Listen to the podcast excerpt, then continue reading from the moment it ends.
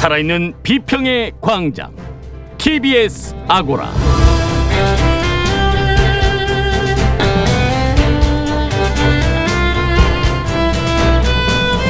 안녕하세요. TBS 아고라 송현주입니다. 정치인들, 더군다나 현역 국회의원들까지 시사 프로그램의 특별 진행자로 나서고 있습니다. 이런 경향이 참신하고 흥미로울 수도 있지만 언론의 객관성과 중립성 차원에서 보면 우려할 만한 점이 분명히 있습니다. 첫 번째 광장에서 이야기 나눠보겠습니다.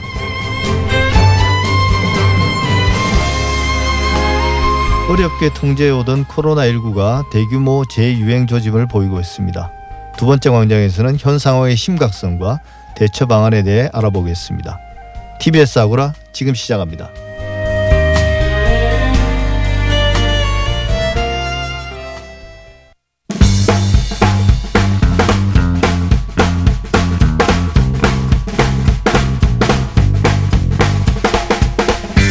이어 브리핑 오늘은 금준경 기자가 자리를 비운 관계로 정상근 기자와 함께합니다. 낯익지만 또 새롭네요. 어서 오세요. 네, 안녕하십니까? 예, 먼저 시사주간지 시사저널이 매년 실시하는 특집 조사에서 가장 영향력 있는 언론인으로 손석희 JTBC 대표이사가 꼽혔다고 하네요. 여전한 존재감이네요.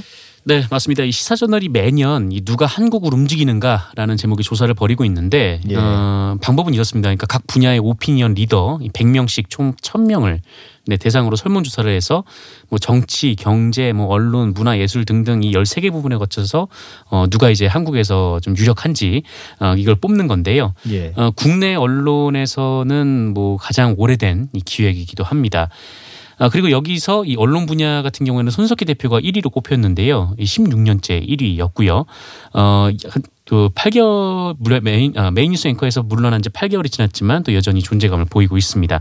예, 다만 영향력은 매년 줄어들고 있는데 어, 2017년에 85.2%까지 올라갔었는데 어, 이번에는 52.9%로 좀 많이 하락을 한 상태입니다. 그 줄어든 그 영향력은 다 어디로 갔나요? 네, 그래서 이번 조사에서 가장 눈에 띄는 점이 바로 그건데요. 그 2위. 네, 예. 2위로 많이 표가 몰렸습니다.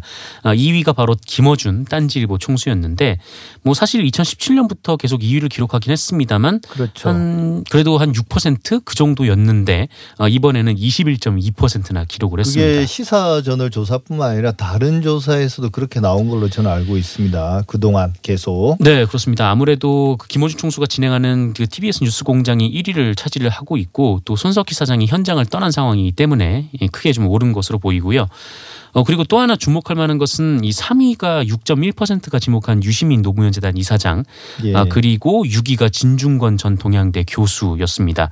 어, 두분 모두 언론인이라고 보기에는 좀 어려운데 이 현업 언론인보다 높은 신뢰도를 예. 나타내기도 했습니다. 그 생각보다 다이내믹하게 움직입니다. 그 네네. 조사 결과가. 근데 좀 의아한 게 뭐 같은 시기에 조사한 결과 어, 그 한국 방송 광고 진흥공사 우리가 줄여서 코바코라고 부르는데요. 네네. 김어준의 뉴스공장이 악평을 받았더라고요. 음. 이 개인의 어떤 언론인으로서의 영향력이 그렇게 큰데 어떻게 이런 결과가 나올 수 있는 건지 잘 이해가 안 되더라고요. 네, 이게 무슨 조사냐면 이 라디오 매체 이용 행태 조사라는 건데요. 예. 어, 김호준의 뉴스공장이 이 조사에서 이 동시간대 시사 라디오 방송 중에 가장 중립적이지 않은 방송으로 꼽혔습니다. 어, 이게 뭐 유익성, 뭐 신뢰가 가는 중립적인 정보의 시의성, 흥미로운 이렇게 다섯 가지 척도로 조사가 이루어졌는데 어, 유익성 그리고 흥미로운 분야 여기서는 이 동시간대인 MBC의 김종배의 시선 집중, 뭐 CBS 김현정의 뉴스 스튜와 비슷했는데 이 중립적인 항목에서 이 다른 방송에 비해서 크게 떨어지는 것으로 나타났습니다. 중립성뿐만 아니라 다른 항목에서도 전부 꼴찌였잖아요. 네네. 근데 이제 예를 들면 유익하지도 않고 별로 신뢰도 안 가고 중립적이지도 않고 정보가 시적이지도 않고 흥미롭지도 않다면 왜 김호준의 뉴스 공장을 듣는 겁니까?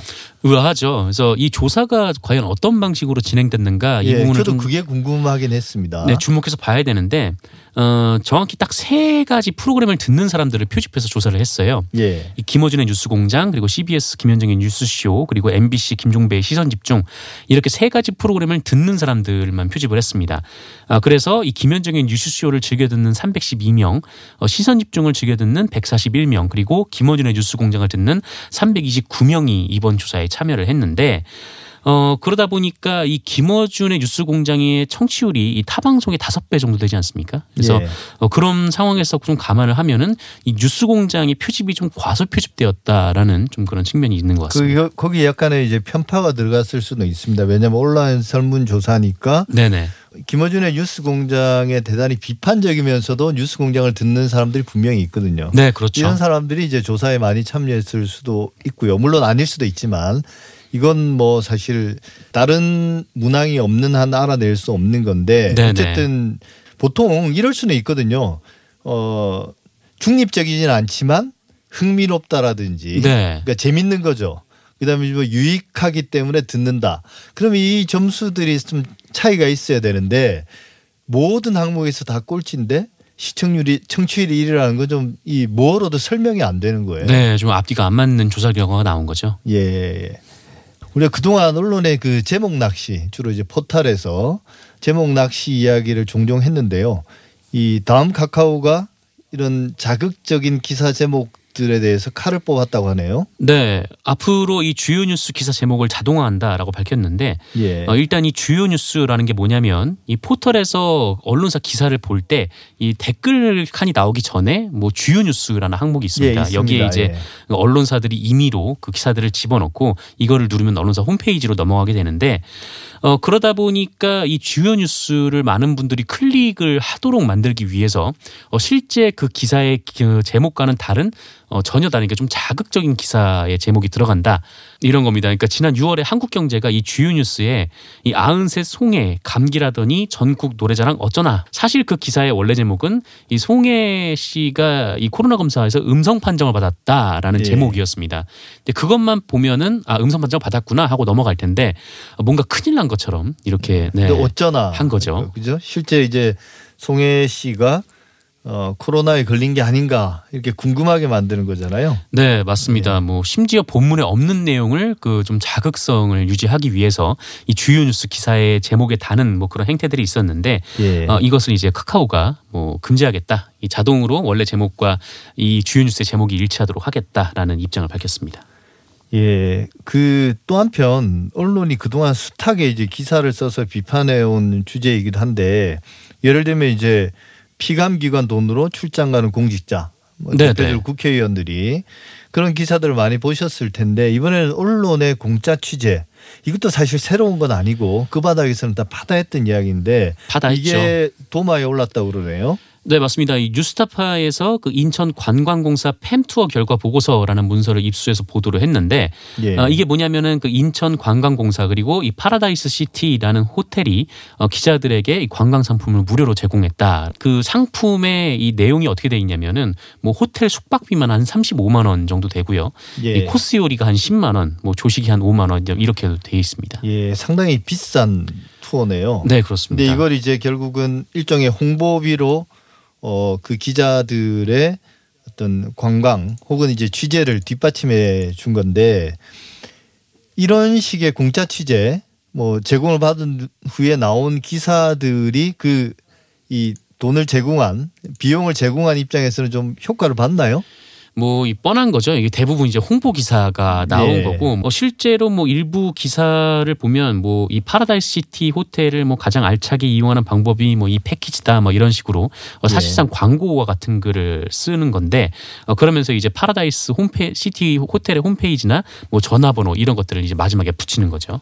예, 사실 그 팸투어라는 것의 특성상 뭐 관광지에 대해서 혹평하는 비판적인 기사를 쓰기는 어렵지 않습니까? 그렇죠. 근데 이게 말씀하신 것처럼 어찌 보면 청, 청탁 금지와 네. 관련해서는 상당히 위반 소지가 있는 건데 이걸 어디까지 봐줘야 될까요? 어, 그러니까요. 근데 사실 뭐 팸투어를 굳이 안 하더라도 뭐 이런 것들이 보도자료로 오면은 뭐 비판적인 기사를 쓰기에는 좀 애매한 부분이긴 한데 안 쓰면 안 썼지, 그죠? 다만 이게 예. 이제 뉴스거리인가 이 그게 이제 의문인 거죠.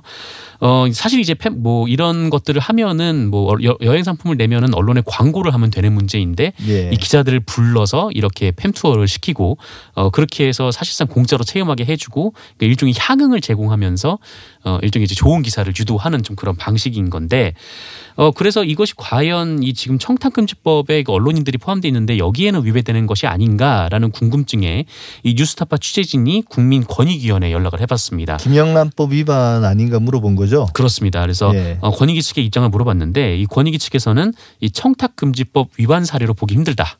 라는 거였습니다. 답이. 어, 왜냐하면은 이 공식적인 행사에서 행사에 참여한 모든 기자들에게 일률적으로 제공된 편의이기 때문에 어, 그리고 또한 이 제공된 금액도 통상적인 범위에 해당한다라는 해석이었는데요. 어, 그런데 그 애초에 이 공식적인 행사에서 모든 기자들에게 이런 걸 제공할 필요가 있나? 이 그 부분이 가장 의문스러운 건데 좀그 그러니까 얘기가 뭐 없는 거죠. 몇몇 언론을 선별해서 제공한 게 아니라 모든 언론 원하는 언- 모든 언론에게 제공했기 때문에 문제가 될 게 없고 네. 그죠? 근데 잘 이해는 안 됩니다. 그리고 이제 그 금액 자체도 뭐 실제로 하룻밤 묵고 저녁 만찬을 즐기는 정도니까 과도하지 않다 이렇게 판단한 네. 거네요. 한마디로 촌지를 주는데 한 언론사에게 주면은 위법이고 모두에게 주면은 위법이 아니다라는 입장이어서 이것이 과연 맞는가 좀 그런 의문이 좀 듭니다. 예. 뭐 다른 전문가들은 여기에 대해서 뭐라고 평가하나요? 저는 되게 좀 이해가 안 되는데 그 권익위 권익위의 네. 판단 자체가 음, 전문가분들도 대부분 비슷한 분위기입니다. 이 박영음 협성대 교수 같은 경우에는 이 취재 편의를 제공할 때에는 이 자신들에게 유리한 기사를 내달라라는 대가를 바라고 한 것이기 때문에 이 청탁금지법 제정 취지에 비춰봤을 때 이 권익위 해석은 올바르지 않다 이렇게 지적을 했고요. 이 정현우 이 세명대학교 홍보학과 교수 같은 경우에도 어, 애초에 이 청탁 금지법에 기자가 들어간 이유가 이 기자들이 편의를 제공받았을 때 한쪽에만 유리한 기사를 쓸 수 있다는 우려 때문이었는데 이 권익위 해석은 옳지 않다 이렇게 예, 밝혔습니다. 우리가 지난주에 뭐 유튜브 유튜버들의 뒷광고 이야기도 네네. 했지만 이 우리나라 언론들이 그런 다른 영역에 대해서는 대단히 비판의 날을 세워왔지만 여전히 어 자기에는 관대하고 그런 음. 음, 나쁜 관행들을 유지하고 있다는 거 하루 빨리 좀 고쳐져야 될 것 같습니다. 네. 지금까지 정상근 기자였습니다. 수고하셨어요. 네 고맙습니다.